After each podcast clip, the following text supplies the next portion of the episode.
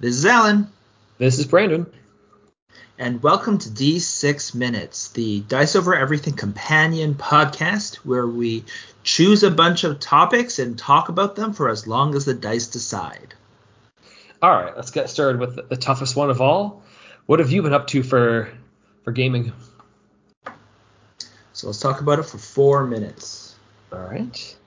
Very balanced. So, we have been getting into our Necromunda campaign, and so uh, because of that, I painted up. You know, I got a bunch of new Juves, so I had to paint up some extra Necromunda guys, uh, and then I decided to fill in some more Necromunda, like I guess it's not Necromunda campaign. Uh, sorry, Necro- Necromunda terrain, but I did do some post-apocalyptic terrain, and uh, because of that, I've been thinking that I kind of want to play more like post-apocalyptic games because I made mm-hmm. this terrain. I've been playing around with rust effects and stuff like that, and, and basically, I started off with.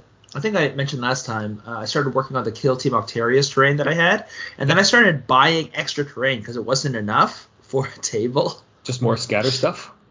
Yeah, more scatter, and then more pieces, and then I went out and bought more pieces on top of that. Uh, and I did start doing some stuff for, well, I still continued some stuff for uh, Infinity as well. But I'm at the point where I need to start working on a diorama that I had because it's been like a year. So got that, got that. How about you? Oh, I've just been wrapping up a few more Infinity guys because we've got a tournament coming up on this weekend. So involved painting yep. guys like mostly white because they have long jackets. And I, I recalled how difficult it is to, you know, paint white well. But, you know, I have a formula. I follow the formula even though like at the beginning of painting you're like no this isn't white this isn't white. And at the very end it's like okay i put four layers down. Now this kind of looks like white. Mm-hmm. so it's not a fun color to paint but hard so. Really? okay i like white. Well, i know you paint a lot of white. And no the yeah, white i painted looks a lot i now like, like it. Yeah, i now like get, painting white. Because you put a lot of blue into the background color of yeah. your white right? I use blue to shade it yeah in general Oh, you shade it. Okay, I start off with like a blue color, then build its way up through layers. I do so I white, then blue, shade it, and then I go back up to white. Okay. That's basically. That's how it's I prob- do it. It's probably less demanding than just building up and up and up very slowly with really thin layers, but I like the, the smooth look you get through just loads of layers. So that was it's been mm-hmm. my approach for doing that. Other hobbies. Do you have a gray base, gray or, or brown base? Well, that's a gray blue. Okay, so you also do a blue base as well. Yeah, for this particular color, I think we've talked about this before. Like the base color you use for your white kind of comes down to the color scheme you're doing. So the color scheme my guys have has a lot of blue in them, and I know your color schemes that you've got white in also have lots of blue. So it's a good yep. base to go from. Yep. Oops. All right. So we still have one more minute. What else do you want to talk about? What other hobby stuff have you been doing, gaming wise?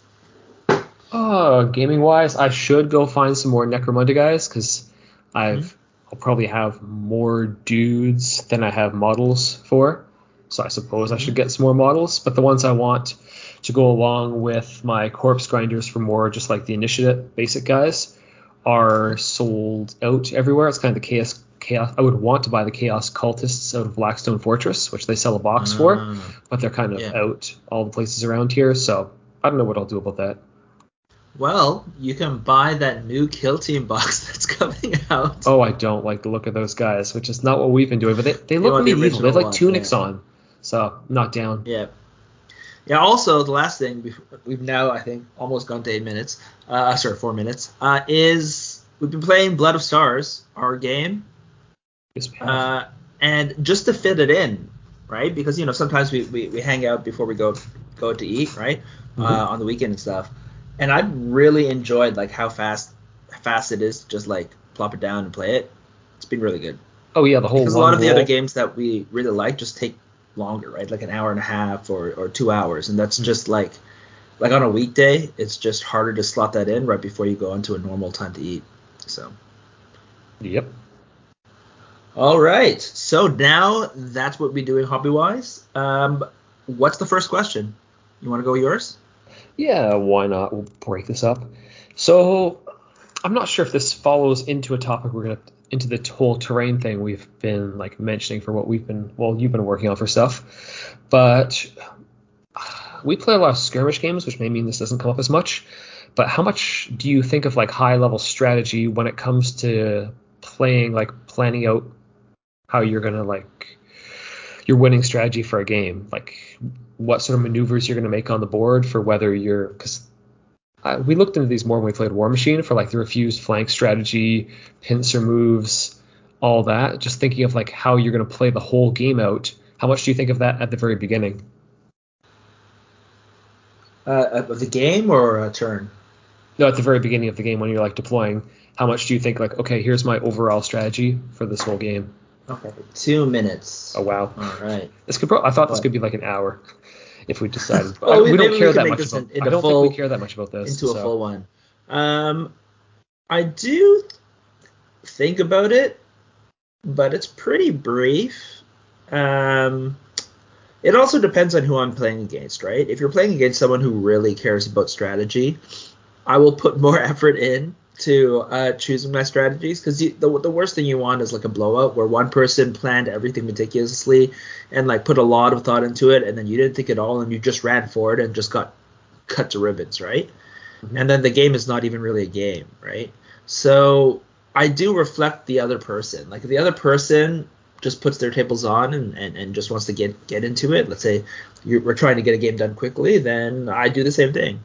Um, if the person is putting more strategy and thought into it, I, I do try to think uh, a bit more about where I'm going to be uh, until the end. Uh, that said, what I prefer is I, I tend to prefer the former rather than the later, just like throwing things roughly. It's like I don't want to do anything stupid, but you know, just like a just like a minute or two before I, I put everything down. I'm like, okay, this is my rough thing. What do I want to do? And then I just place them, them for it, and then just see how it goes. I, I like the yeah, that's basically how I play now, which is actually very different than I used to play. But yeah, how about you? Yeah, because we, we used to play more larger games, which is where I think you have Mm-hmm. to do that sort of strategic planning for your overall Mhm. army thing. But now that we've started playing more skirmish games, I don't think it matters quite as much because I I just find myself like, well, no, I okay, it does matter. I know it does matter, but I think it you- matters just as much, but we don't care as much. Honestly, Yeah. I think we are worse players in terms of strategy than we used to be. Yeah, But we have more fun, I think. Yeah, I, I, my strategy is usually just like, okay, this guy would be good in this position because maybe he's fast and he can run up through this more terrain here. Okay, this guy's got a long range weapon. I'll put him here because it'll work well. But in terms of like making it overall work together cohesively into a total plan, mm, I'm not. I'm not sure it really is that way. It's more just like, well, I'll just play the rock paper scissors with like this guy's good against this, this guy's good against this, but Yeah. kind of ignoring the whole overall armory strategy, which Yeah, I and don't I think part of it is mitigated, like our our our less thinking is part of it is mitigated just by like experience, right? Because we're more experienced players now, right? So we- we're generally better at the like the just the intrinsic ideas of how to play it, Mhm. but uh, I don't think we put nearly as much thought anymore as as we used to. Also, when we're playing um, a alternating activation versus an I go you go, like if you don't think at all with an I go you go, you can just lose the first turn, right? Oh, because the opponent can pull off that whole grand strategy thing against you, and you don't get to sort of Yeah. do anything at all. Mhm. Yes, exactly. You don't have you don't have time to like change your strategy midway through a turn, Mm-hmm. right? Uh, with an alternate activation, if you didn't think about something, like if they moved like the first guy, it might trigger in you, especially considering the experience we have, it might trigger in you the idea that oh my god, I have to, I have to resolve this, otherwise I'm going to lose, right? So you can change your strategy based on what your opponent does, right? So it's just easier. All right, Okay, that was that was long enough for short- that. all right. So Maybe we'll for maybe we'll me, see about that in a future podcast. Yeah, maybe we'll do pull that into a full full one. if we go back to being competitive Um, or something. So I have a question about uh, stuff that's happening out in the miniature gaming world. Uh, Games Workshop has made a huge push with Horus Heresy. Do you do you know what this game is? I, I looked at the miniatures and started ignoring it. Yes, exactly. But Games Workshop has put a lot of effort into it. They they've like released it. They had like they invited a whole bunch of people into Games Workshop Warhammer Worlds to make this as a huge push of a new game, right? Uh, so my question is, do you think Do you think that Horus Heresy will be a hit? It's been One minute. short. Oh, good. Thank you. uh, so I think it it feels like an appeal to the like really old school since second edition gamers, which would be us if we hadn't have left. But it just seems like more of an appeal to their existing base, which has been working for them for because that's what they've been doing forever. But I don't see it reaching out to any new players because it's like so self self referential that it's not going to do anything for the people who are out there. Anyways, that's my 30 seconds on that. Yeah, I kind of feel the same way. Uh, and there's a couple of, of e- extra reasons for that. On top of what you said, is that um, the game is huge. Apparently, like the, the army box comes with 2,000 points of Marines, Mhm. um, which is kind of cool for like one box to play. But then if you read into it, apparently Horus Heresy is meant to be played with 3,000 points per side. It sounds like apocalypse. Whoa, that's that's definitely not I beginner. know that's so many models, and I feel like you're not going to be able to get new people, but they will, I think, sell a lot of the intro boxes. But I don't know how, unless they reduce that that number, I don't know how many new players they're going to get in. So I don't think it's going to be hit either. I think they'll sell the, the main box. I think the box will be a hit, but I don't think the game will be a hit. Yeah, I can go with that. All right. Uh, All right, another one for next. Yep. So since we already talked about Games Workshop, um, I've been thinking about just so because there's been a lot of releases with games from Games Workshop that have been super expensive lately, and there's been a, a lot of extra complaining, right? Obviously, inflation is wide across the board everywhere, but Games Workshop has like a good capitalist company used it as an excuse to really ramp ramp up the prices. Um, and so I've been thinking about the, the Games Workshop competitive advantage and how they're continuing to uh, get people to stay in their, ecosystem and also to, you know, new people to come in. And I've been wondering about the differences between Games Workshop plastics and 3D printed resin. And I'm wondering, my question is, um, how much of a competitive edge are GW plastics versus 3D resin and other other kind of games and miniatures? All right, six minutes. Oh wow. So All last question. So I guess generally what you see with the plastics is if the the company has the scale to create plastics, it looks like they mm-hmm. can usually create them for a fair bit cheaper. If like as long as they manage to be able to sell the volume they want to sell, and Yeah. just like the quality ends up being, I don't know. It seems like the quality is often higher than the resin Higher stuff. than. I Than the resin stuff. I find I like the hard edges on it better than the resin. Like I find resin often think- has like I think this is what. Okay, you're talking about. Okay, so you're not not cast resin, 3D printed resin. You're talking about, right? yeah. I I think that I think you're right in that the current crop of 3D printed resin is slightly lower. Like when I get like I basically order stuff from let's say Etsy or or or or just out there, right? Like small companies.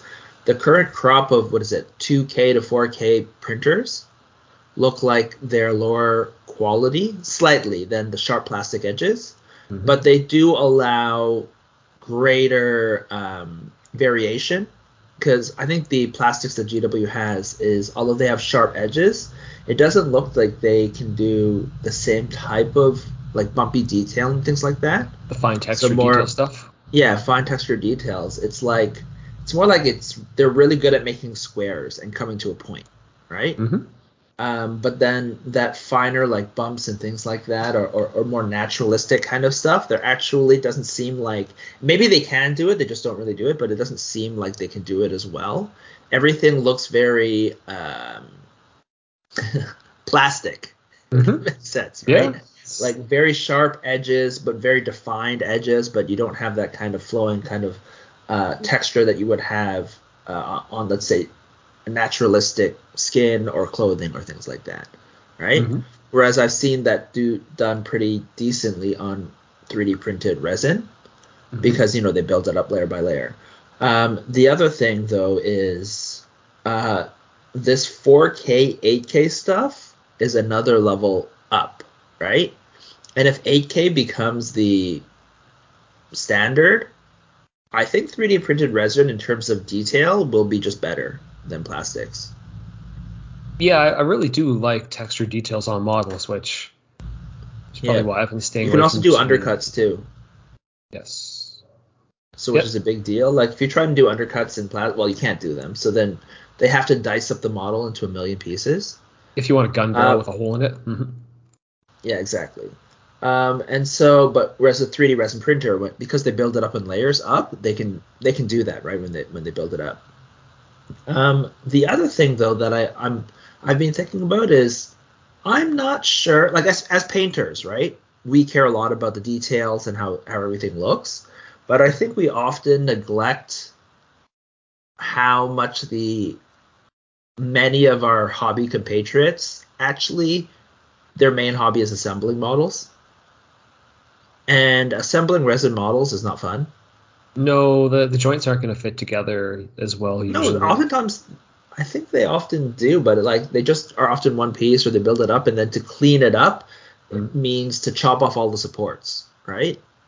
yeah, Like they, they often down. come in like fewer different pieces, but they have like a million supports, right? Mhm. So that the thing comes together, and that is not nearly as fun. Also, resin because of the way that it is, it, it doesn't have as much give. It's a little bit more brittle than uh, the GW plastics, right? And so I think we kind of underestimate how fun it is to assemble something from a sprue. Yeah, just having like options and stuff like that.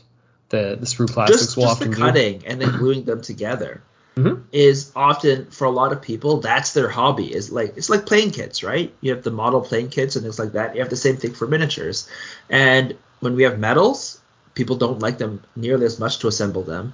And then when you have resin plastics although even if i think in the future they will be higher quality just overall higher quality than uh, than gw plastics they will not be nearly as fun to assemble. And I've been thinking that there's a large like that that group that likes assembling is is really big. Mhm. Where they don't paint, like painting is a smaller part of the hobby, but the assembling portion and having a fun assembly, and then seeing you know you assemble it and then you put it together. So you ha- you need just enough work that you feel like you put in some effort to assemble your models, and then you have an army there. That's the kind of secret sauce that a lot of miniature gamers enjoy. That's their favorite part. Yeah, what GW has done really well with those to attract those people is giving you like options for assembly, giving you accessories to assemble stuff with. And Yeah, when you've so got you the 3D, reasons. Yeah, when you've got the 3D printed thing, often they're just like, okay, we can give you lots of different sculpts, but they since they don't have a whole sprue that's just like cheap to Yeah. make extra little bits in the empty spaces on, it takes more work to keep churning out every exactly. If you want five different options, you just have five different uh, like CAD files, right? Mhm. Or I don't know their CAD files, whatever. They're STL files, right?